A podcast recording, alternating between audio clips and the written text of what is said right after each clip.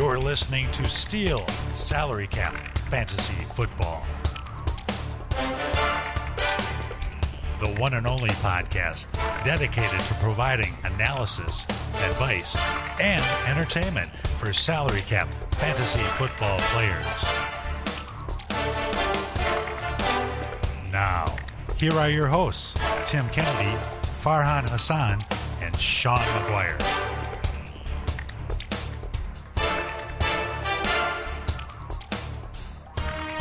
Well, gather around, everybody. It is time once again for the Steel Salary Cap Fantasy Football Podcast. I'm Tim Kennedy. I'm here with Sean McGuire. Hello. So, uh, we are minus Farhan Hassan again I today. couldn't, I couldn't find him. I looked very hard. you looked. Uh, no, I mean, kind of looked. He actually got in touch with me this week. Oh yeah, tell me about it. Well, he sent me this text. It said, "Ride free, take risks." Right. so at first, I thought maybe it was some sort of cryptic fantasy message you know, about you know taking risks, but I couldn't figure out the ride free part. So I did some digging, and I found out that's a phrase connected with the motorcycle rally in Sturgis.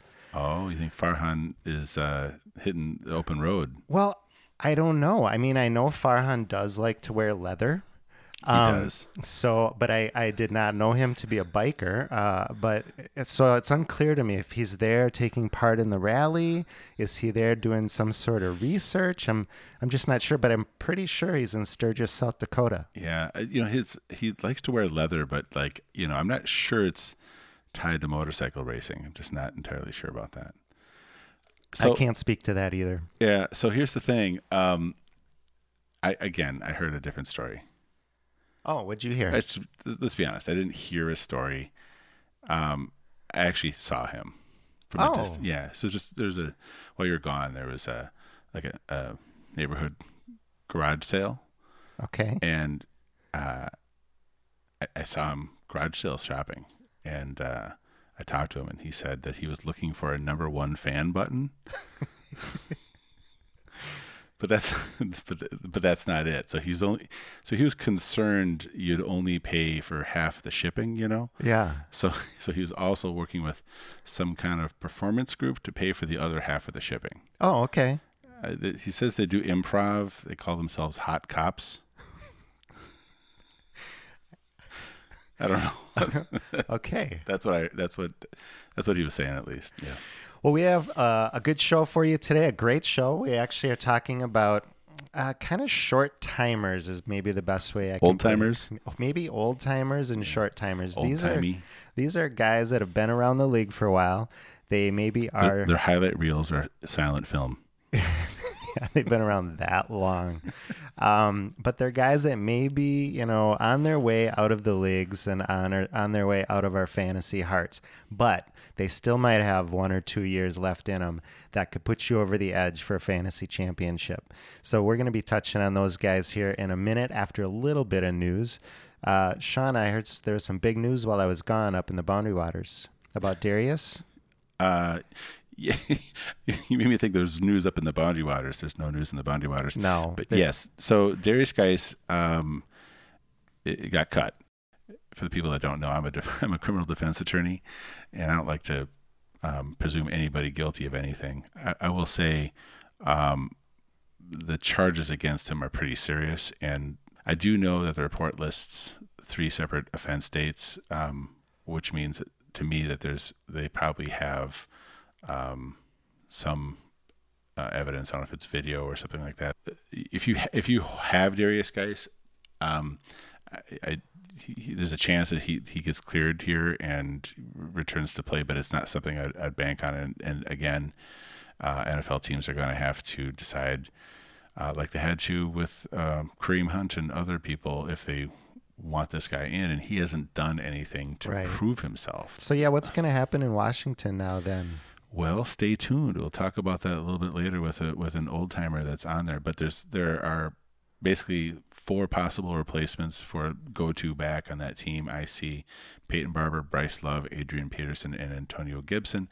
I have my reasons for believing in one of them over the others. Nice. We'll look forward to that. Um, just another well, maybe not. Yeah, another victory lap for uh, for the Steel Pod here. Um, it was announced that uh, Rojo is going to be the lead back in Tampa at least to start the season. Um, we Sean and I have have moved along the spectrum there over the course of this off season, and both ended up feeling pretty good about him at this point. So, um, yeah, feel feel good about uh, nailing that one at least at this point in Yeah. time. Um, I guess we have to be concerned if he can hold that job, but I think, uh, I- you know, I haven't seen. I- I think the the case for him remaining in that job for for a while are, is pretty strong. Um, another thing that kind of came out here is the NFL and the players agreed to coronavirus rules. Uh, and I took a look at them because I think this is going to. Our last episode was about how to how to COVID proof your league, um, and I, I at least expressed that I thought the strongest or the, the strongest odds were that they wouldn't be able to finish the year.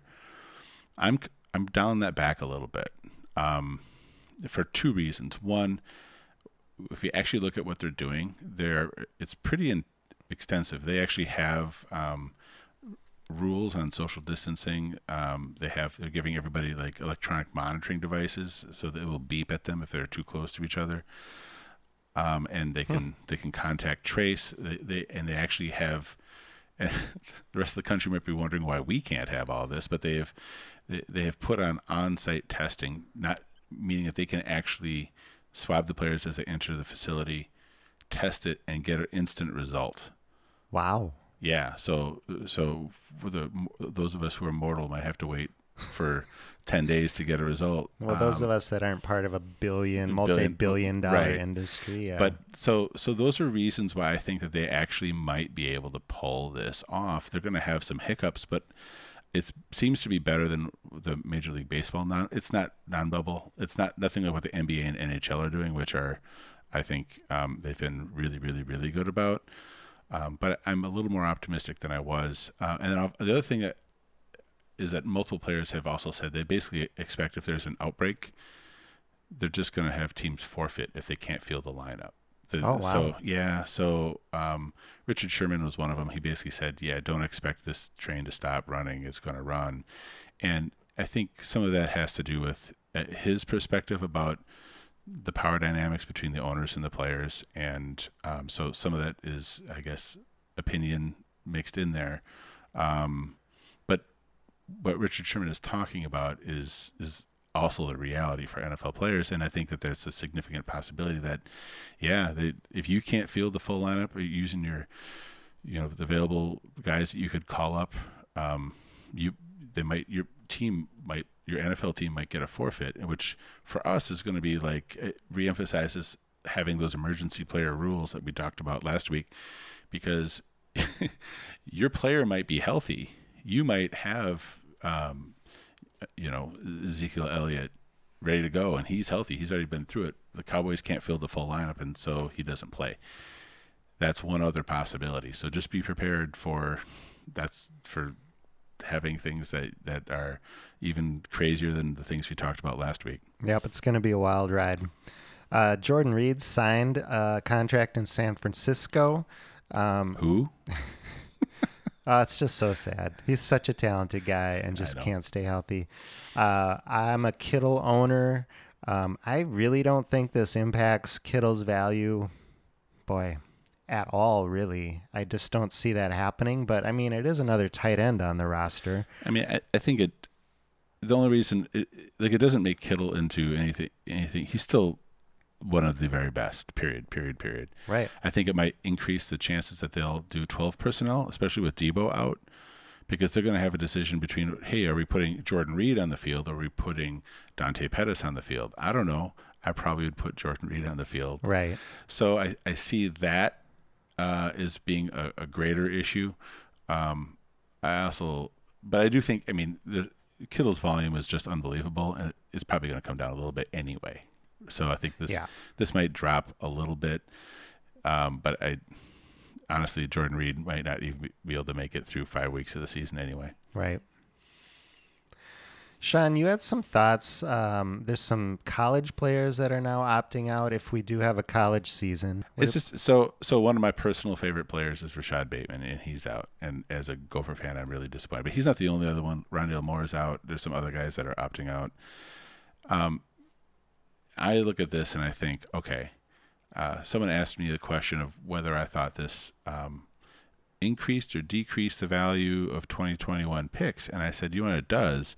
It increases the value of 2021 second round picks because you're going to have less information to make the decisions and more you're more likely to miss in the first round next year. So the so the I think 2021 second round picks are a thing that are going to increase in value simply because there's going to be some players that are going to slide just because you haven't seen them in a year. Now, that's all presuming that anybody plays in this year. And I know the Big Ten is, by the time this comes out, they may have decided to not play. If Big Ten doesn't play, a lot of other conferences might not play. So we might be going completely blind next year. on all these players, in which case, again, second round picks are going to be worth more because you're just going to have more, less information, I guess, um, more uncertainty. Right.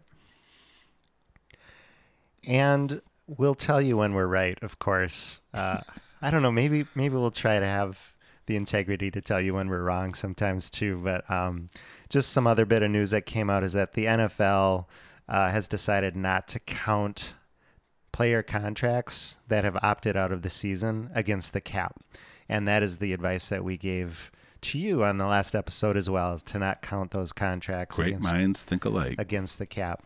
I think unless was that unless the owner wanted that to happen, or did we just decide don't count it? Period.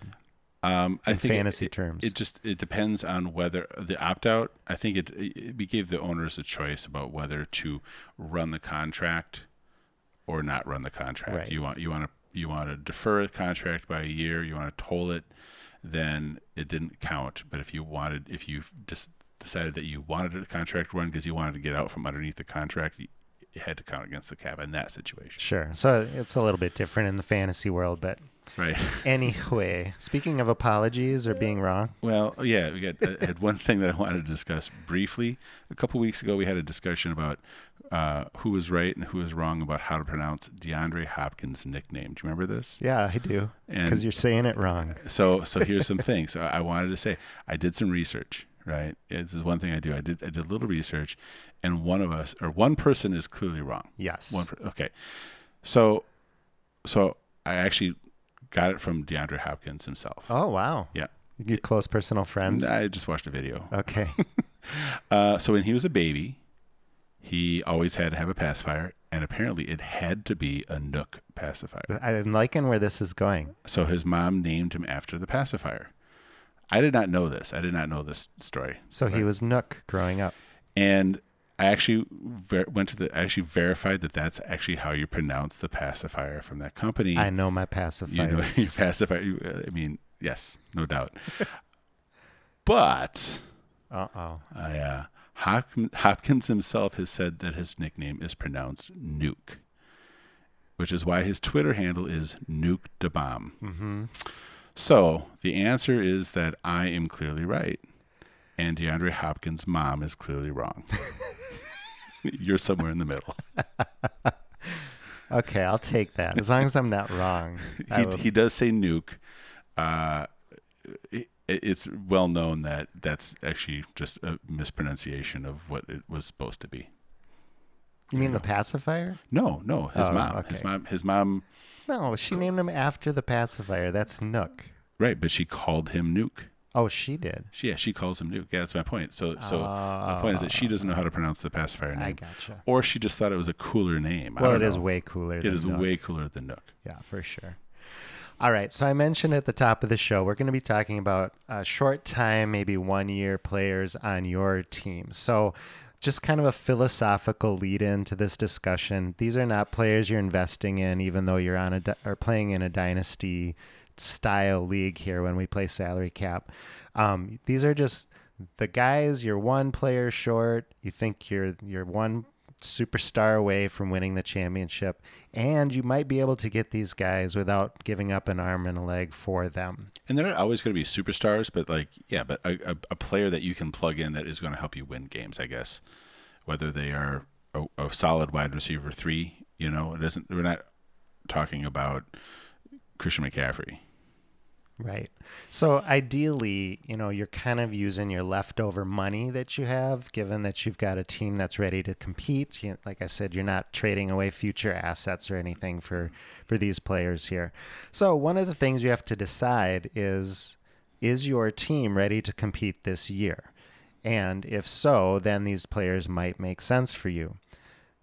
Or it's hard to know if your team is actually ready to compete. And sometimes the best teams don't win the don't win the championship every year. Yeah, we have a guy in our league who whose philosophy pretty much is to is to reload every year and he has no problem grabbing players like this. He's been on the podcast before. His name's Eddie. He has no problem basically filling out his roster with not just one of these guys, but like three or four of these guys and just churn and burn. Oh, Copyright uh, Johnny from Detroit. Copyright Johnny from Detroit. Churn and burn through him and, and, and just, you know, you can do it.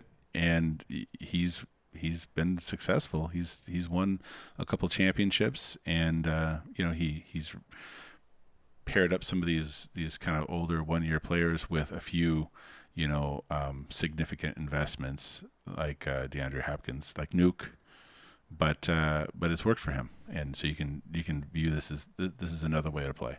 Right. So getting into that, we have organized this by position. Basically, we'll start with the quarterbacks, unless you wanted to go backwards today, Sean. I feel like we always start with quarterbacks, but yeah, but I think you know. So actually, I would start with quarterbacks, and start with quarterbacks actually, not just because we always start with quarterbacks, but because I think it's a position where it's pretty common that you've built a, a, team and you're missing. I've see I see this all the time. I'm just missing a quarterback, even in a one quarterback league. So it's a real. It's not like one of these positions where you oftentimes have to balance out a couple different factors, um, especially if you have like a lot of flex play and whatnot. Um, pretty much with quarterbacks, it's either this guy or that guy or that guy or that guy, and I think that that's makes it easier to start with. Sure. So um, I think everybody on our list is at least 38 years old. So for the quarterbacks, yeah, yeah like I mentioned, they are short timers. They're on their way out, but they might still pack a punch while they're here. The first guy on our list. Now, I should say, and having said that, not everybody that we're going to discuss we actually feel good about. Uh, we're we're bringing no. up guys who you think or we think may fall into that category. But some of these guys, we ended up, as we did the research, or yeah. Sean actually did the research, we ended up not really liking these guys uh, to fit into what yeah, we're talking maybe, about. Maybe if you're, this is a guy, if you've got a choice between a couple different guys, some of them are, are guys you're going to say no to. I'm, I'd rather put my money for towards a different player that I can get for around the same same salary.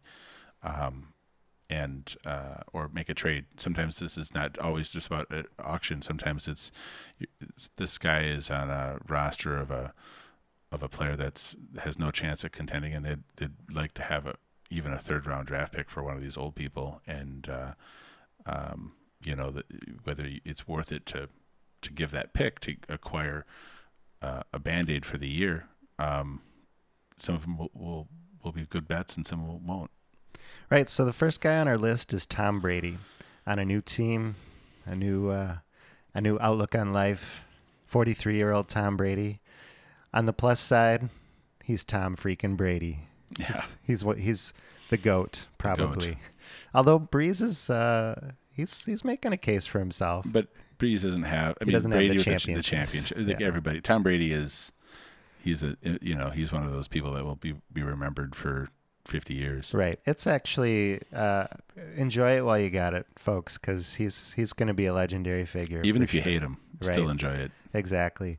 He is playing this year with arguably the best wide receiver Corey's ever had. Uh, he's got a couple of excellent tight ends in town. Um, so those are things that are that are in the bright spot category for Tom Brady. There are some minuses too, though. He is playing a new offense, so he's even though he's Tom Brady, it's not like that old glove that he used to wear in, in New England, right? Right. Uh, yeah. Uh, the offensive line in Tampa is not as good as the line he was playing behind in New England. And Sean, this is where maybe I'll turn it over to you. You did some research on uh, things like completion percentage uh, Yeah. for Tom Brady So- last year. So for all these quarterbacks, I, I looked at a whole range of different factors, and and the things that jumped out off the page for me with Tom Brady is he's been really consistent for for most of his career. Last year stood out and and it stood out in a couple bad ways. One, his completion percentage was down. His TD percentage was down. His yards were down. His yards per attempt were way down. So those are those are some things that I thought didn't look like um, the metrics didn't look consistent with with what we had seen from Tom Brady. I also didn't think just from watching him, I didn't think he looked the same. I don't know about you, but to me, he looked. Um, he's always been a master at the short game with some occasional deep throws. I thought his short throws were less accurate. Um, I thought he made a lot of dumb throws. I thought he made a lot of Can't believe you said that about Tom Brady. Well, just last year. That's that's why Right. it stood out as different. Like uh, Right. he he did more things. You would look at, you're like scratching your head, and you'd say that that's not that's not a Tom Brady play. He just kind of you know that's that's a Vinny Testaverde play, right? I mean that's like kind of a what or Tony Romo play. Um, Yeah, so, but but but Brett Favre says nothing's changed, right? Yeah, and so my problem with that, I, I read I read that Brett Favre said that he's, he didn't have any declining skills, and, and he wasn't the only only one.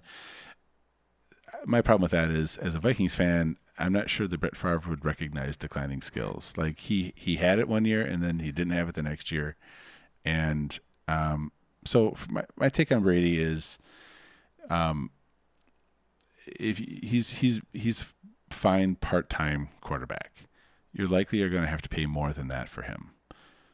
So uh, if if you're if you basically can get him cheap and and you can pair him up with another quarterback and you can maybe play week to week and see how that situation unfolds but I don't think you'd ever want to go into the season with Tom Brady as your guy.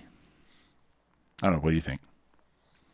Yeah, I don't know. I, I agree with you that you're not going to be able to get him very cheap. I think there's a lot of Tom Brady hype this year. People are loving his new his new home and his new line and his new receivers. So I'm guessing you're going to have to pay more for him than he's going to be worth. But let's move on. Maybe we've got somebody Yeah, who's, who's so the opposite. I, I want to talk about Drew Brees. Yeah. Yeah. So Drew Brees is another guy that because again we we're in Minnesota. We watched him in the playoff game and and uh, he didn't look good against the Vikings in that playoff game. Um, and so I started thinking, okay, are we seeing the beginning of the end of Drew Brees as well? Um, so here are the pluses. Pluses: he's in a super dynamic offense. Um, he's still extremely accurate on short throws. Um, he now has a second wide receiver with Emmanuel Sanders there. Sanders is one of my favorite players. Yeah, I know. Do you have his jersey? I sure do. Yeah, I, I, I, I had him. I wear it to bed at night. No, just kidding. That's a little TMI. Um, and so he, he's got a, a, a tight end that is a good receiving tight end. Minuses, uh, Taysom Hill is there, and Taysom Hill will will come in and spell him and make a couple plays. Uh, sometimes on the goal line, sometimes you know just when they want to uh, mix things up a little bit. He's old. Taysom Hill almost makes this list, right? Isn't he like 30 something? He's he's actually yeah he's way older than I thought he was, Right. but he is not. No, he doesn't make this list. He feels like a rookie to me who's like a 31 year old rookie or something. Right, Yeah. right, right, right. He's like still like living in his parents' basement. I'm pretty sure. So Brees is old. He he got injured last year, and sometimes when you see an older guy get injured, you wonder if he's going to come back. And there's this perception that he's fading. So I actually looked at the numbers, believe it or not. Last three years, so this is 2017, 2018, 2019, extremely consistent with his numbers. Basically, he led the NFL in, in passing completion percentage 72, 74, 74%. Um, passing yards, he um, 20, 270, 266, 270. So uh, no drop at all. No increase in interceptions. Still about 1% of his passes are picked So off. So good. So good. His yards per pass completion uh, is has been fully maintained throughout that time. I don't see any sign that his arm strength is fading. Um, and his TD percentage actually went up. So he is intent on setting records that Tom Brady can't catch. And I think that's he's just That's why we might call him the goat one day. I think we, that's why we might call him the goat one day. He just has to win what, like five championships now. Yeah. Well, he's got five more years maybe left. Anyway, my point is, if you need a number one quarterback, and you don't care about the future, sign Drew Brees as your number one quarterback. You sign him as a free agent, make a trade for him, get him on your roster. He is. There's no reason to think that he's fading, and he, um, I think he can provide you know great value this year. All right, Philip Rivers, he's 38 now. He'll be 39 as the season goes on. He is playing behind the best offensive line he's ever had. Uh, he now has not only a good running game, but he has a two headed running back monster behind him this year. Um, he has a dedicated receiving back in Nyheim Hines, and he also has the sure handed and excellent route running T.Y. Hilton. Um, he can be the new, hopefully, Keenan Allen for Philip Rivers, if you're a Philip Rivers fan, that is. Um, here are the minuses, though, for Rivers and Indy this year. His beyond uh, Hilton, the wide receivers are pretty inexperienced in Indy, and as I mentioned with Tom Brady, he is learning that new offense, which is you know. It's it's a thing when when you've played in an offense for a number of years, you don't really have to think about it. He's going to be thinking about it a little bit from time to time, at least in uh, in this new offense. And if you've watched Philip Rivers play, he does not look the same. His arm looks like he's tossing what is what do we say frozen turkeys i don't know i think you just coined that phrase yeah i mean it, uh, it does look like he's throwing frozen turkeys he's always there. looked weird though he's mm-hmm. from as a rookie he threw weird but like now i think it's just not working with his arm strength sure so we are just uh, we're recommending that you if you sign him at all, sign him as a backup. He's not one of these one year guys that's going to put you over the edge and win no, you a championship. His, the thing is about his his arm is it doesn't look just look wrong. It it shows in the numbers, right? His yards per pass attempt were down, his TD percentage is down, his interceptions are up. So uh, it, it's not just your eyes. Your eyes are, are actually seeing something, and it's confirmed in the numbers. So avoid Philip Rivers. Right. And one final uh, aging quarterback here in Ben Roethlisberger. He's 38. Um, he might have a few more years left in him. Possible. You might have to pay for that, though. Exactly. So, um, in terms of pluses, his arm injury looks like he's doing fine. He posted some stuff on uh, Twitter and Instagram recently showing him throwing the ball well. Um, as typical, the Steelers have heavily invested in wide receivers the kind of wide receiver you. I don't know what the uh, the comparison would be in terms of NFL teams, but they always seem to draft wide receivers yeah. well. Um, and they've it's, it's actually not as well as people say though because people forget the busts. People, I mean, like if if you go back into it, there's yes, there's Mike Wallace and and there's uh, you know some of these other guys that that you go back and they've drafted these guys and turned them into something good. But there's also your you know Markus Wheatons that people forget about. Who? Yeah exactly. um, he also has running backs that can catch the ball. Conner's a good receiver. Um, McFarland that they just drafted this year can catch the ball. Uh, Jaylen Samuels is also a good receiver. Yeah, former tight end. He's he's not going to have any uh, any lack of targets there in uh, in Pittsburgh to throw the ball to. Well, given your your lack of love for Juju, Sean, you might take exception. No, but the thing is about Juju, my problem, problem with Juju isn't. I don't think he's a bad football player. I just think people are rating him way, way, way too high, right? So, will, would Juju actually, especially in the slot, would Juju actually help uh, Ben Roethlisberger? I think absolutely. I think he's a really good slot receiver. Gotcha. All right. Uh, so uh, last, I think it was last week, Sean. You did the uh, the voice inside your head. Okay. Okay. I'm gonna I'm gonna do a little voice inside my head. okay. Okay. Um, hey, but doesn't doesn't Ben Roethlisberger take a ton of hits? And, isn't he only good at home? And, he's got to be breaking down because he takes so many hits, right? Yep. Isn't that? I think that's what people have been saying. Right. That's what that's what my head is saying. Apparently, mm. I just I just gave you insight. So, do you want me to tell you what the reality is? Sure. So, the hits thing I remember vividly, and I've been playing this game a long time, and uh, so I actually went and looked. Um, his sack percentage is like Drew Brees now. Like in the beginning of his career, like 10% of plays he'd get sacked on. Um, and but it's he's dropped that. So uh, and now it's down like three percent, which is like Drew Brees, which means you basically rarely get sacked. Um, and his uh, uh, there used to be this this this idea that he would hold onto the ball forever to to throw these deep passes all the time. Again, his game has evolved. So so he is Ben Roethlisberger in 2020 is not Ben Roethlisberger in 2010, and I think the, I think that actually bodes well for him completing the season. As far as the home and away thing, uh, it's true, kinda. Basically, from 24 to 2016, it was totally true. He he averaged 12 more touchdowns a year at home the, each of those three years. So that's like a total of 36 more touchdowns at home.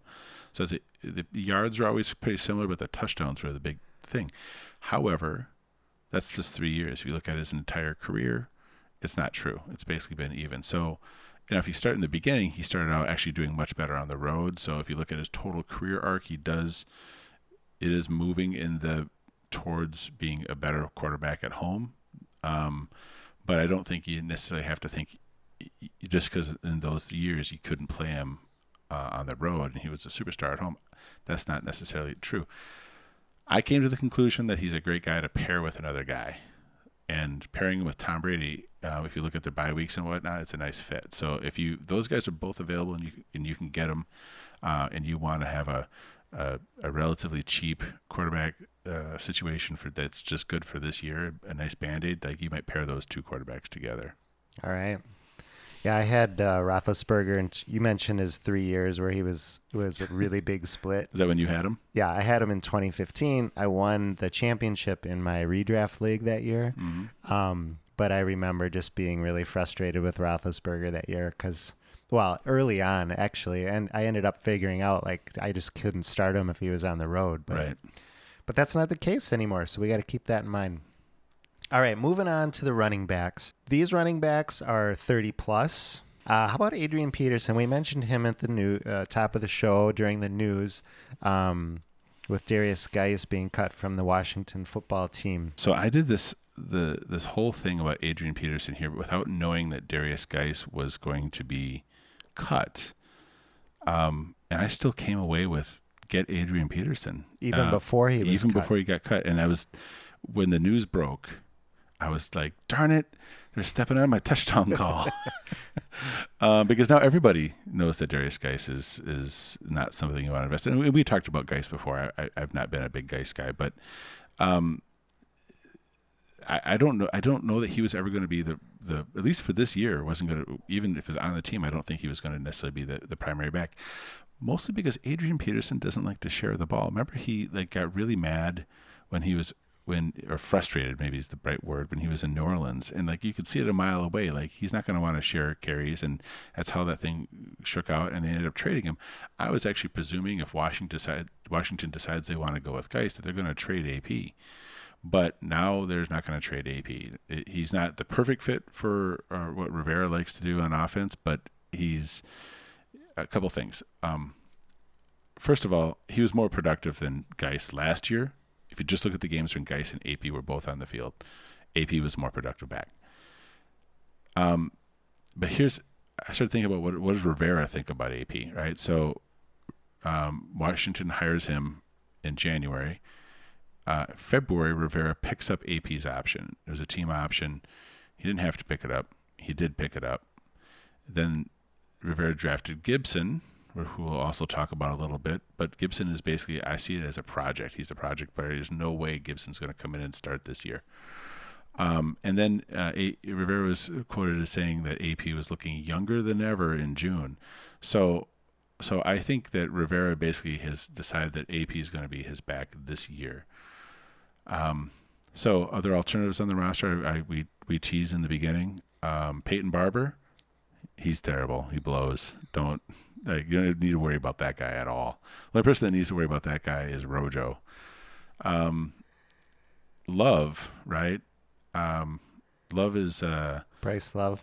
Bryce Love. Sorry, Yeah. no, I'm not. This isn't a philosophical statement. Oh, okay. Love is patient. Love is I wasn't kind. sure, you know, when you're talking No, about Love. Uh, Bryce Love is a really intriguing player. Actually, I think he fits what Ron Rivera wants to do. Um, he's unproven. He's intriguing. I just don't. I- don't see him as being ready for the workload. I think he's a guy that may get a good chance next year, 2021. Uh, Gibson barely knows the position. I don't think they drafted Gibson to be the guy, the primary running back. I think I've always seen him as a guy who is going to be a Swiss Army knife type player who's going to come in. He can run the ball, he can catch the ball, he can return some kicks. He, he can take a cork out of a bottle. he can take the cork out of Might a bottle. Might have a tweezers in there. He, he, he might have a I'm, tweezers. I'm sorry. No, but you, no, but you could, but like you could see him coming in on the goal line and and do some kind of like no quarterback play, right? So um, that that's where I see Gibson, and whether that results in fantasy value is a different question. If you're talking about primary running back, it's going to be Adrian Peterson. Uh, J.D. McKissick, I don't even have to mention him really. He's just Too he, late. He, he he fits in the Chris Thompson role. Um, is a good pair uh, pairing with AP because AP really doesn't catch at all. So Right. um, was AP good last year? This is the the other part of this. So whether he's going to be the primary guy, was he good? Okay, so last year, um, AP's always been an excellent goal line runner. Keep that in mind. Um, he didn't score a lot last year. A lot of that has to do with the offense that he was in. Um, he had four touchdowns in his last five games, however. Um, so he's his two seasons in Washington, he's averaged 4.3 yards per carry. So that's still pretty good. Um, that's right in the middle uh, for NFL running backs. Um, more efficient than the following guys. Ready? But, and when you say that, Sean, what do you mean by efficient? And just like how many yards per carry they get. Okay. Right? Like you, you give them the ball, how efficiently are they going to give you yards? Right? Okay. All right. So he's, he was more efficient than some of these guys are going to be like, you remember their year last year, and you're going to think, oh, of course, right? Kerryon Johnson, Le'Veon Bell, Tevin Coleman, Sony Michel, Ronald Jones, mm-hmm. James Conner, mm. David Montgomery, mm-hmm. Austin Ekeler, Really? Todd Gurley, Melvin Gordon, and Joe Mixon. Wow. So you can make excuses for Joe Mixon and say, well, he's he's the world's he's the best running back and he's just on this terrible Cincinnati team. But you want to know who else also played on a terrible offensive team? Adrian Washington. Peterson, Adrian, yeah, yeah. Adrian Peterson. So uh, for me, the issue is is volume with Adrian Peterson. It's not talent. It's not ability. He's still he's not Adrian Peterson from 2009 Sure. but he is still um, at least a middle of the road talent running back in the NFL. And if he is going to be be given volume, which I think he'll be given this year, he's got to get. Also, if you look at him, if you look at it in terms of what his ADP is, is he doesn't exist. No one wants Adrian Peterson because no one no one thinks he he everybody thinks he's done. So he's basically free. You can get a guy Right. who might be an RB two for you or an RB three at worst, and uh, for essentially nothing. So uh, he won't go for your league minimum, but but you're not going to be fighting over a bunch of guys to get Adrian Peterson on their team um, because he's perceived to be way, way, way, way past his prime.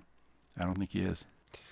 All right, LeSean McCoy is 32, just signed with Tampa last week. Um, do we just say no, Sean? Did you? Do we leave it at that? Well, or- so there's a lot of people who don't know uh, know how to sort out this this situation, and we're, we're probably going to sort out some of these situations in the future. But I, I looked at what his role is going to be. We we- they've already declared Rojo as the lead back. They've already said it, Right. right? Ogunbonwale, I think I said that right. Ogun Ogunbunwale. I just want, I've never tried to say it. I wanted to try it. Yeah, yeah. He's he he's th- th- there to to pass block and maybe pass catch. And I, I originally thought, well, LeSean McCoy is a good pass catcher.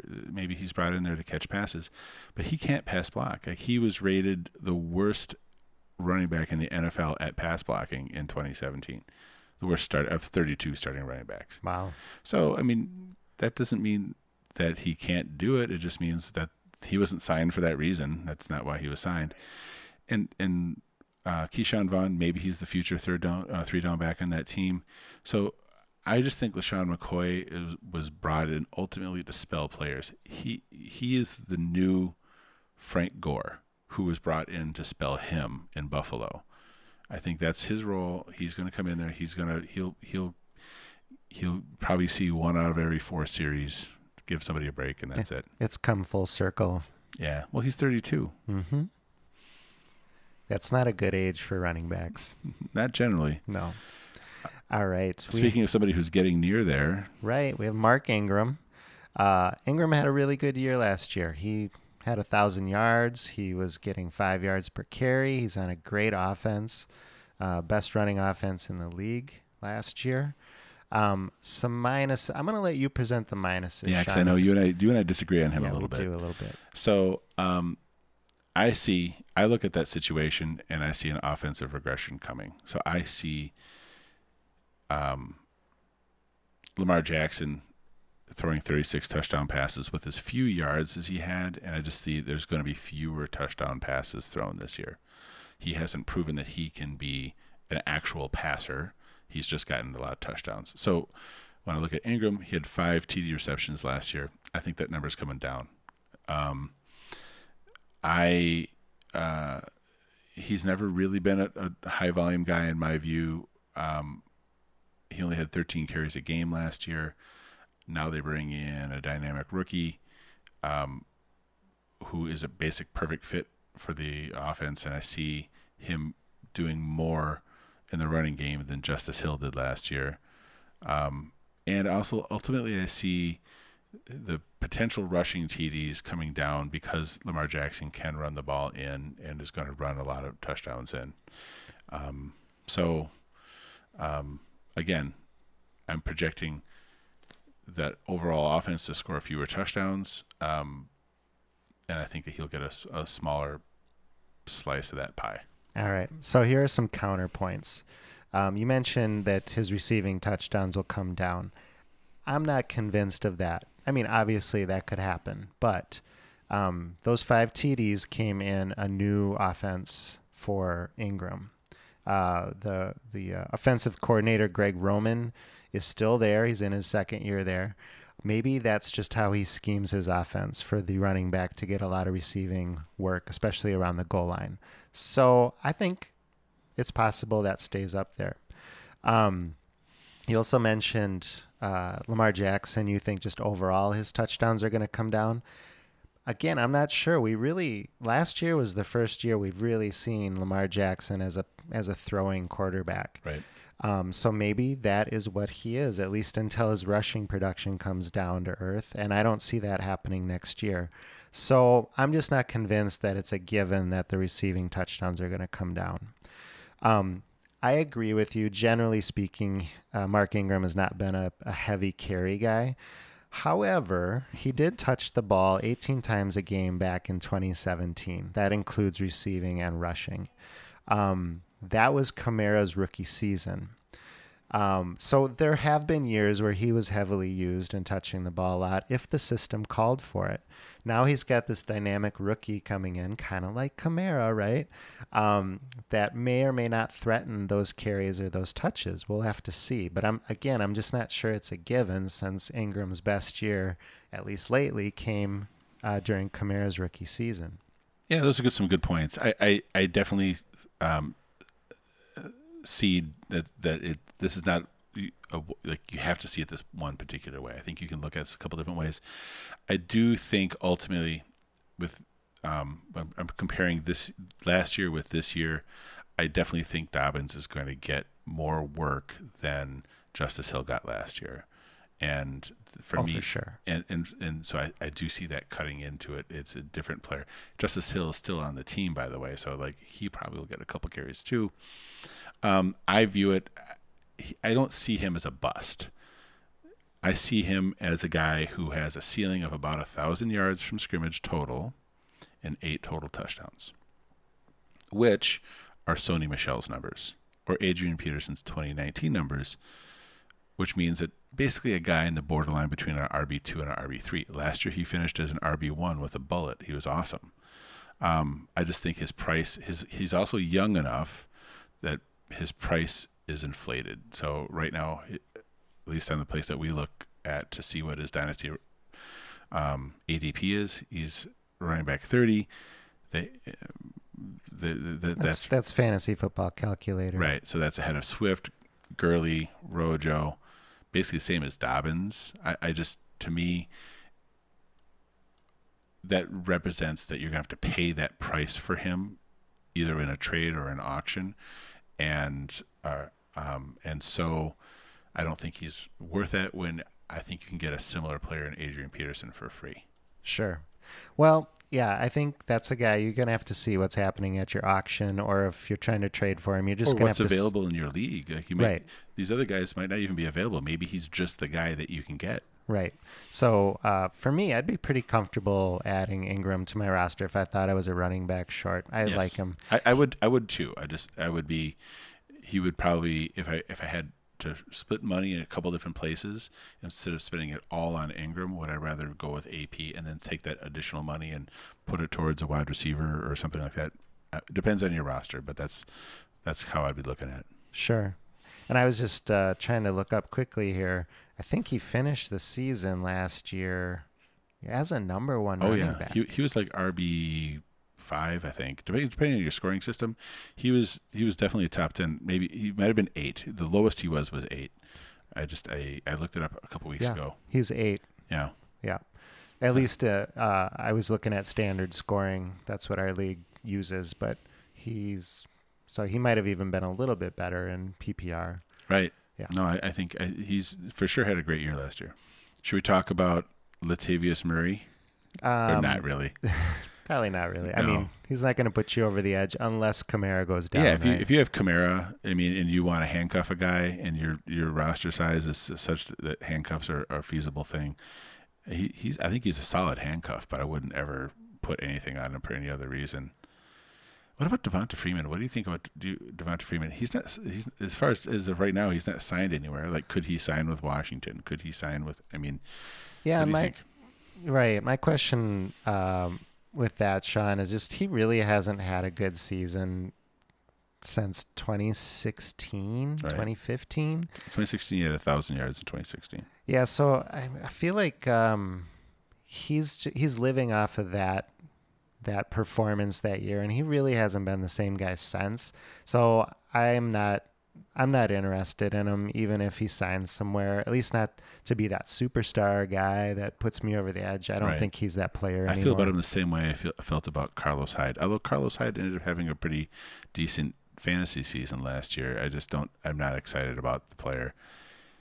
And for me, my thing with Devonta Freeman is last year he had less than uh, four yards a carry. Basically, if you're under four yards per carry in the NFL, unless you do something else really well, I think your days are numbered, right? I mean, if you've got some reason, maybe you had an injury, maybe whatever, if, if what you do is run the football and you can't get four yards a carry, um, it, teams aren't going to be looking f- to pay you. right. And so I just don't see. I think he had a chance. Maybe he could have signed with Tampa and been been a decent fit there. Um, but LeSean McCoy got that job, so I don't know where he's going to go now.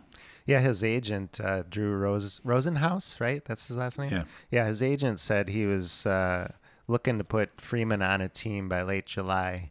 Uh, well, that that hasn't happened. So things aren't working out the way that Freeman wanted No. them to work out. Should we talk about wide receivers? Yeah, let's move on to wide receivers. Um, an- another guy we're, f- as you probably know, we say it often, but we are in Minneapolis, and Larry Fitzgerald is one of our own. yeah, I grew up in Richfield, which is a suburb of Minneapolis here. So we love him. He's a great guy. He's been a great football player. Can he still give you the performance you need, Sean, to get over the over No. the top? I mean, if you want Larry Fitzgerald on your team because you want Larry Fitzgerald on your team, fine. But like, he's not going to do anything to help you win anything. He's last year he was wide receiver four or five type player and, and points per game, and I think basically with Nuke there or Nook, I think this his opportunities are going to decrease, not increase. So just you can ride off into the sunset. Yeah, great player, but but not for your fantasy team this year. Now, Julian Edelman, uh, he's never really been that superstar number one kind of guy anyway. Um, but uh, he might. St- he's always been like a, basically a wide receiver too every year of his career. He- He's been underrated. I think he's one of these guys that consistently gets gets discounted. I think people look at him and just don't see like you know a super awesome athletic player. He is. He is. Um, uh, but they don't see that, and so he's been a bargain pretty much every year of his career. Is he a bargain this year? Is he's like is he a guy you're going to want to put on your team for one know. year? So this is a guy that I go back and forth on. So he no longer has Tom Brady. I think everybody's looking at Tom Brady and thinking, "Oh, Tom Brady made Julian Edelman." I mean, some of that's true, but Julian Edelman is for sure a talented guy. Um, he's f- apparently fully embraced Cam Newton. I saw uh, photos recently tweeted out of them, and um, I- think he might be letting Cam dress him because the two of them look like they're, they're very European. Let's just say it that way, like short shorts, crop tops. It was it was not your typical football workout photo. Um, I want to know like your search uh, criteria. You're finding like umbrellas over uh, Arcega Whiteside at camp. You're finding European. you just got to be connected into the right people, I guess. Yeah, I, I'm not searching. It's just like things pop up my feed. People think that I want to see uh, Julian Edelman in a crop top. I guess. Well, yeah. yeah. So uh, I think the I think it got tweeted out because like you can see his you can see how ripped he is. He's super ripped. Okay. And so it got tweeted out like like the Josh Gordon shirtless video, and uh, that was went out like five years ago. Showed him working out while suspended. It's people like to tweet those things out like look how ripped this guy is kind of a thing. So Cam has excelled with slot receivers, going way back to Steve Smith, DJ Moore. Um, so you, there's a reason to think that Julian Edelman could still be good with Cam Newton. He's still going to have volume. He's still the best receiver on that team. Um, but I actually think that off, it's a it's a mixed bag. I think the offense will struggle, and I actually I wonder how well Cam will fit in with Belichick. I've heard some stories about Cam not taking criticism very well, and I don't see that. I mean, I also I heard basically that uh, Belichick used to just yell at Brady all the time, and uh, I think Cam has not been yelled at because people know that he maybe sulks a little bit. So I think there's a possibility that that will be a, a, a source of conflict in that team. So you might see Jarrett Stidham playing actually by the end of the year anyway. Um, basically, he's his ADP is a wide receiver 36 f just for his 20. Like if you're a one year play in a scratch league, which is a low end wide receiver three. Last year, he finished as wide, wide receiver 13 overall. I don't see that far of a drop. So I think he's a guy that you can get for that same discount that you've been able to get all throughout his career for Julian Edelman. Oh, Tom Brady's gone. Nobody wants Julian Edelman. If you can get him at a wide receiver three or wide receiver four prices, you might end up with a wide receiver two. So I, I'm I'm I'm a little bit in on Julian Edelman for a one year play. How about DeSean Jackson? He's uh, 33, going to be 34 as the season goes on. Um, he's he's been a guy that's been hard to count on even when he's healthy, um, inconsistent, uh, and he's also been hurt. So, does he have anything left in the tank? Do you think, or do we just pass on by? Uh, so I love DeSean Jackson. I drafted him as a rookie, um, and I, I I loved him. And at some point in time, I realized that he wasn't helping my team win because he would have 195 yards, and then he would have two catches for 12 yards, and I was losing those weeks. So um, that was the that that that's just the he's the same DeSean Jackson. The difference is. Um, he's I think more of a pro's pro. He's a little less childish. I still remember like losing a game once because he like the, the when he caught the touchdown and he threw it out of Oh, bounds on the one yard line. Yeah, I think I lost that game yeah. Because of that. I remember the play. Um, Or or did he hold it? Was he the guy that held it back at the goal line, kind of taunting a uh, He prob- defender, and he's got the ball swatted? I don't remember that him Okay. doing that. It might but, not have been Jackson, but but uh, um, yeah, the uh, actually, you know what? I'm misremembering this. Well, we don't need to get into the battle. The, the, Okay. we can talk afterwards. We can talk afterwards, but I think I ended up winning the game because I also had the running back that ran that one in. So the uh, Uh, so he's basically undrafted. Like in a scratch league, no one wants him. No one sees anything because he was hurt all last year. He came in, he played one game. That game was like 154 yards. It was a huge, massive game, and it's because Carson Wentz is actually a really good deep ball thrower. He he's the one really talented guy in that team. I don't include Alshon Jeffery in that in that discussion. He blows up and then he gets hurt and he basically doesn't play the rest of the year. I think um, could you have a repeat of that? Well, now we've got Reagor coming in here, but I don't think Reagor is ready to go. Um, I think he's a guy you have to wait on a little bit. I think he's also really talented, but I think he's just not going to be a guy that's going to come in and instantly be the number one wide receiver. Arcega Whiteside, I think his is not ready for prime time if he's ever going to be ready for prime time. Um, and uh, I looked at his history. Um, DeSean had a fast start in Tampa in 2018.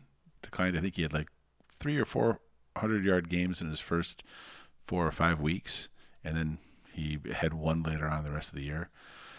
Um, and that's kind of been a pattern for him is where he starts strong and then he kind of fades and you get see a lot of these games where it's like three catches for 34 yards and and like and I think if I'm going for DeSean Jackson it's like I'm getting him to trade him so if you can get him for almost nothing because he's basically free if you can sign him and then after about three weeks trade him to somebody after he has a couple of 120 yeah, yard games yeah he's at two starts at two weeks with 120 yards yeah, then trade him because the odds that he's going to finish out that season at that same pace are, are, basically approaching zero.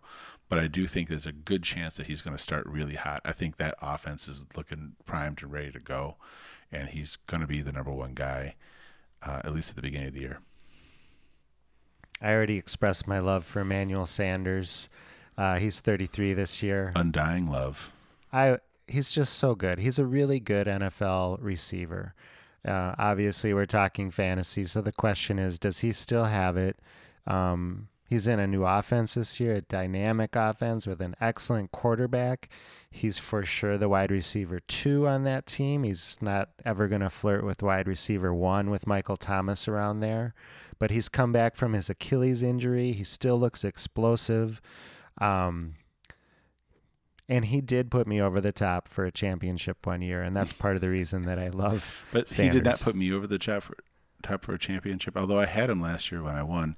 Um, he he basically had he was really inconsistent. Um, he started out super hot, and then when he went to San Francisco, it, it, you never knew he was a little bit like DeSean Jackson, which is not really what his game has been over the course of his career because he's been a really good route runner. But that's just kind of what you got out of him in a low volume offense like San Francisco. So no, you don't want him. Well, no, I I, I love him, and I'll tell you, I, I love him. I know you love him. I'll tell you why I love him. He's going from a, the low volume offense to a super high volume offense uh, with a quarterback who's trying to set records. He's going to the most efficient. He's the most efficient quarterback in the NFL. He's going to be going up against number two uh, cornerbacks, and I see him as he's the, gonna eat. He's going to eat. He's going to be the perfect complement, and I think Brees is out. Brees might. I, I've already told you what I thought about Brees this year, but Brees might flirt with 80% completion rate when he can throw to MT or um, or Emmanuel Sanders. So he's super like in a scratch league because this is kind of a scratch league question. We're talking looking for one year plays, right? right? He's behind Cooks, Brandin Cooks, mm-hmm. concussion Cooks, mm.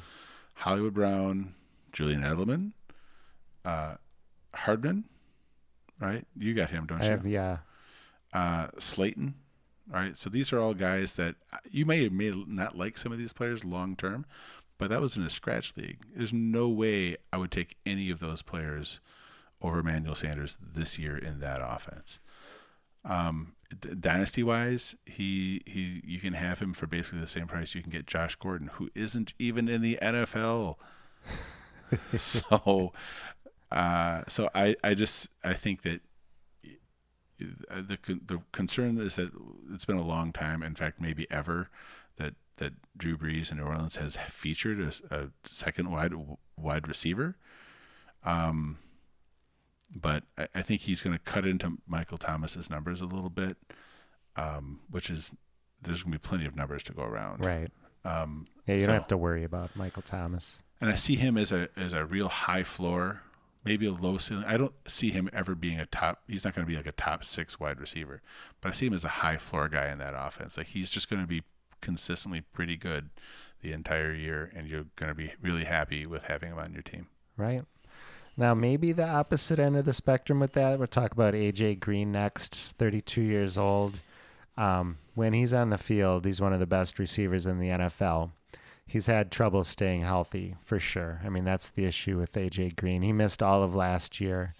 Um, he another minus for this guy is he might be more expensive. Might be more expensive to acquire. I feel like people are really down on AJ Green. To be honest with you, I think push comes to shove, they are, but I do think that his name is so big. You know, there's probably a lot of people who ha- had him and have had him for most of their his career, who just don't want to let him go. mm-hmm. So, I, I, it, it, it's probably a league by league thing. He's going to be a guy that's available or not available. But in most auction uh, situations, the price is set at what one other guy is willing to pay. So it's not it's not like what everybody. It's not the consensus. What it's just what this other. So if you have there's one guy in your league that loves AJ Green, like I love AJ Green, you might not be able to get him cheap, but he still might be worth it. Yeah, I mentioned his injuries. Can I go through his injuries? Yes. Sean? Oh, you you you. went- I see you've gone back a ways. Well, I did. I was able to do a little bit of research here, and uh, I also love AJ Green, so I just kind of dug in a little bit. So going back to You, you're, college, you're in the boundary waters with, with Bjorn with Dr. Westgard, right? So did he Yes. just ha- have? Did you go through all of his injuries with, with Bjorn and say, tell, tell me about his his uh, his lung bruise? No, that's one of the things about the Boundary Waters that makes it so great. Is you literally can't get. There's no There's signal. no there's no internet. Yeah. No. But uh, so going back uh, through AJ Green's career, all the way back to college, he's had 11 different injuries. And some of these, you just mentioned one, Sean, just sound awful. Um, so, in order, he's had a lung bruise, a shoulder sprain. sound like a real injury, by the way. Right. I know. Shoulder sprain, a knee strain. I don't even know what that is. Turf toe, bruised bicep, a concussion, a tailbone bruise. That's the one thing that makes me feel like crying is when I hurt my tailbone, uh, in terms of pain, anyway. He's had a hamstring tear. Ah, God That sounds awful. a groin pull. Oh no, thank you. Uh, a toe sprain, and then the high ankle sprain that kept him out of the season last year. Which we, which Dr. Westgard did talk about the high ankle sprain, and it sounds like a terrifying injury because it is it's not what you think of when you think of spraining your ankle. It's it's like your your your ligaments tearing It- vertically. Yeah, like extends up all the way into your knee, really. Right. Which is why when you hear high ankle sprain, these players can be out forever.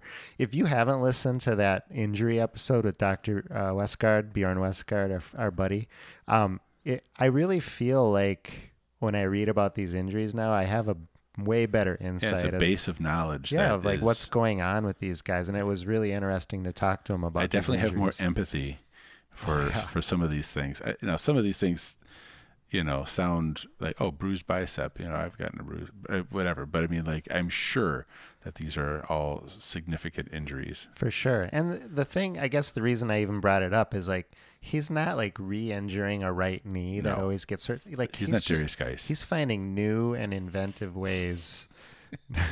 It's, almost, it's it's like a Mad Libs thing or something where where you where you like name a body part and then like name a thing that ha- can could happen to it. Right? And it's and that's happened to AJ Green. right, Yeah. right, right. Which is I hope he just stays healthy this year. He's a great football It's an player. earlobe pull. yes. All right. Should we move on, Sean? Well, so Oh, we what- ever- what's the conclusion? I mean, for me, the conclusion is is on a points per game basis, he's been forgetting last year. He didn't play last year, but so you look at him and people people the reason why people might forget about him is because his last really good season was way back in 2015, right? But even since then, if you look on a points per game basis, wide receiver six, wide receiver 14, wide receiver 15, and that those aren't bad numbers. You just can't. My my take on him is I don't expect the injuries to stop, but if you can stand to have you if you can pair him with a with what like Emmanuel Sanders, a guy that is a a high uh, high floor guy, um, then it's a, it's perfect because the situation is is you might when he plays you're probably going to get a wide receiver one or wide receiver two, and when he doesn't play you put somebody else in off your bench. Sanders. Hopefully. Sanders, yeah. Yeah. Another couple of guys that might be on your mind in terms of that lottery ticket for winning your championship uh, are Antonio Brown and Josh Gordon. We actually feel split between these guys. Antonio Brown, we feel, does have the potential to win you a championship. As you know, he's suspended the first eight weeks of the season. It actually could be up to nine or 10 weeks because of how the suspension was handed down um, in terms of games versus weeks, but I won't get into that too much right now. But assuming he does sign somewhere, he has league winning potential. Josh Gordon, on the other hand, we feel like even if he does sign somewhere, he just has not been consistent since coming back. He's not a high volume guy. It's chasing fool's gold to go after Josh Gordon. Right. But but what I think is gold gold Golden Tate. Oh, nice. Well, that was a really good segue. I know. I just made that up. Um, but yeah, gold, gold, Golden Tate. Here's the thing: uh, people forget about Golden Tate. Why? Because he's not. He's not a sexy guy, right? Um, and uh, even though he's got a great name, really, he just has a great name. But here's the thing: he only played 11 games last year. People forget why. I forgot why he got suspended because of like the, the PED suspension, which he said was like fertility treatment because he uh-huh. and his uh-huh. wife were trying to have a baby. Either way, he wasn't really he didn't miss all those games because of injury. He missed those, those games because of suspension, and that's not really in his character. Golden Tate is, by all accounts, a pretty good dude.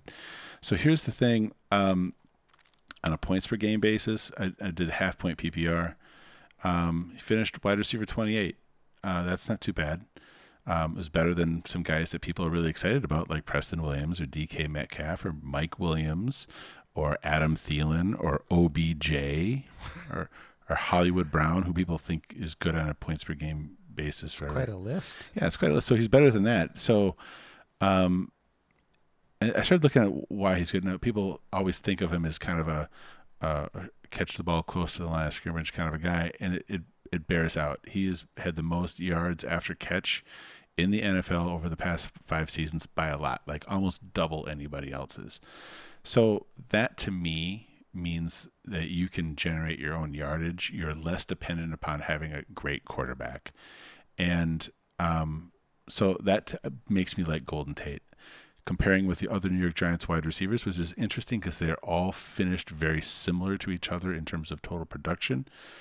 Um, for a guy that has such great yards uh, after the catch, he has his his A dot, his depth of target was better than Sterling Shepard's. So he's starting out with the ball deeper, and he's getting twice his yards, twice the yards of him anyway. Um, so I just see him as the guy to own in New York if you want somebody who can be productive consistently. Um, he did have a little bit of unusual t- touchdown production. He had six touchdowns in 11 games. That's actually not that unusual. It's not like a bizarre number like five re- receiving touchdowns by a running back in the Baltimore offense. But, but, um, but it, it, he might not get he might get six touchdowns in 16 games this, this this season. But that still doesn't mean he's not worthwhile because I think he's going to be that offense is going to improve. I think Daniel Jones is going to feel more comfortable. Um, and he's free. And he's free. You, you, like I went and looked him up. You he he doesn't cost anything to get. So um, I see him as for sure if you need a wide receiver three, like a wide receiver two, wide receiver three kind of a guy. Uh, there's no reason why he can't be that guy. Um, and if you can get him for almost nothing, go get him. All right. We'll move into tight ends. Um, Jason Witten. Yeah, move along. Okay. Greg Olsen, uh, going back to uh, Seattle. 35 year old Greg Olsen. Yeah. Um, you know, they've got a lot of things in, in, uh, in that offense. Um, I don't see him as being a guy who's going to have enough volume to do anything. Will Dissly, they just an, an, announced that he was avoiding the pup. Um, he's had uh, he had a significant injury. He had an Achilles tear, which is something we should have asked Dr. Westgard about. But next time, Yeah, next time we'll save some injuries. We should get the list from uh, from AJ From Green, AJ right? Just go. Tell me about the lung bruise, right? we could just use that as the template for the show. Um, so I- I just don't see. There's a lot of mouths to feed, and most of them have initials, right? DK, maybe AB or JG, um, Tyler Lockett, TL. How does that count? I don't know. I mean, you can do it. I don't know if he actually goes by No, I that. don't think he goes back. But I see him as like a tight end three. Move on. All right. Uh, I know you like this next guy, Sean Jared Cook, 33 year old tight end for uh, the Saints. And we covered him before, so I'm not going to go too far into that. The only thing that I would add, um, he he had I think he's got two big question marks. One, what is look at his uh, his numbers were some comically high touchdown percentage and very very very high yards per reception. So he was extremely productive with low volume. Um, I, when I see numbers like that, I tend to think they're going to regress a little bit. Emmanuel Sanders, um, I think that hurts Michael Thomas's numbers um, more than Cook's, but I, I don't know that you could say that for sure. Um, there's only X number of targets that can be divided, right? So Right. And I kind of I kind of lean the other way. I, I just feel like Michael Thomas is going to get his. and and I, I can't say you're wrong on that. I just I look at where I expect to find them on the field, and I and I I see Sanders and Michael Thomas both being guys that catch the ball pretty close to the line of scrimmage with a nice out move or in move or something like that. And Cook they were using with deep shots down the field, and I see that uh, continuing. I just don't know they're going to continue at that rate. Right. That's kind of unusual to have your tight end being your deep guy. It is. He's but he's always been super athletic. That's never like the the knock on him has never been that. It's just been consistency. So I I see him. If you need a tight end one, he's a guy that you could you could. It's worth investing in him, but you you be prepared for Plan B. I still think even if all those negative things happen, he's still going to be a low end tight end one, probably high end tight end two. I don't see him being a total bust, but a total bust though. Jimmy Graham. Yeah. Speaking of total busts. Yeah. Uh, it's been so long since he's been important. He got the huge money contract out of Chicago. It's another in a long line of decisions made in the Windy City. Players, fantasy football players, from my perspective, go there to die. Uh, sorry if you are an owner of uh, Montgomery or somebody like that, but I just he has not looked right in several years. If you can't be productive with uh, Russell Wilson or Aaron Rodgers, you're probably not going to be productive with Foles or Trubisky. All right. And our last tight end, Rob Gronkowski. If you and I might differ on this guy. I like him. Uh oh, the big sigh. Uh, I I look at your numbers and I think you make good arguments. Hmm. There's just some, I just kind of He bugs you. he doesn't bug me necessarily, but uh, he's just a guy I I I don't know. I just don't want him on my team, and I don't even know why. Well, we could skip him because he actually doesn't qualify. Because for tight ends, we said 33 years and older. The only reason I put him on this list is because I don't expect him to play any longer than Tom Brady plays, which is why he's a short-term play. Well, for for sure. Let's hear what you got. I know you. I know you checked some things out about So- we can share Okay, that. Okay. So people know he was great. I think people don't realize exactly how great though. Like if you go back over his career, he's been the tight end number one, like the tight end number one, more years than he has not been the tight end one. That's Not incre- not a tight end one. no, the, number one guy. Right. And then he was the tight end two and a tight end three. So he was either tight end one, tight end two, or tight end three every single year after his rookie year when he was tight end 12 or 13 uh, until 2018 when he was still tight end number eight. And some of those years when he was tight end number one, he was two or three points better than the second guy. So he per game. per game, like just way better. I don't expect him to be the tight end one this year. I don't know that he'll get that volume. I think people think he's broken down, um, but I think that's why you can get him for a relatively reasonable price. He's not a long term play. I've heard some stuff like, well, he's going to this new offense and he's they've got some they, look at the weapons they have at receiver, right? That's a that's probably a, a, a, real common take is that I don't think they don't think that he can produce when you've got on the field with with Mike Evans and, and Chris Godwin. But it's Brady throwing the ball. It's Brady throwing the ball, and I I think the player that's in greatest danger is um, actually Mike Evans because because I don't think Brady has really um, used an outside receiver effectively since Randy Moss. But I will say, if you go back to 2017, the Patriots had Brandin Cooks at the peak of his skills, mm-hmm. Josh Gordon coming back from suspension, who looked pretty good, and Julian Edelman. That's pretty good wide receiver corps. Yeah. Gronk still finished it as the number one tight end in the league that year. Yeah. So, um, for me, if I'm trying to win a championship this year, I want Gronk on my team.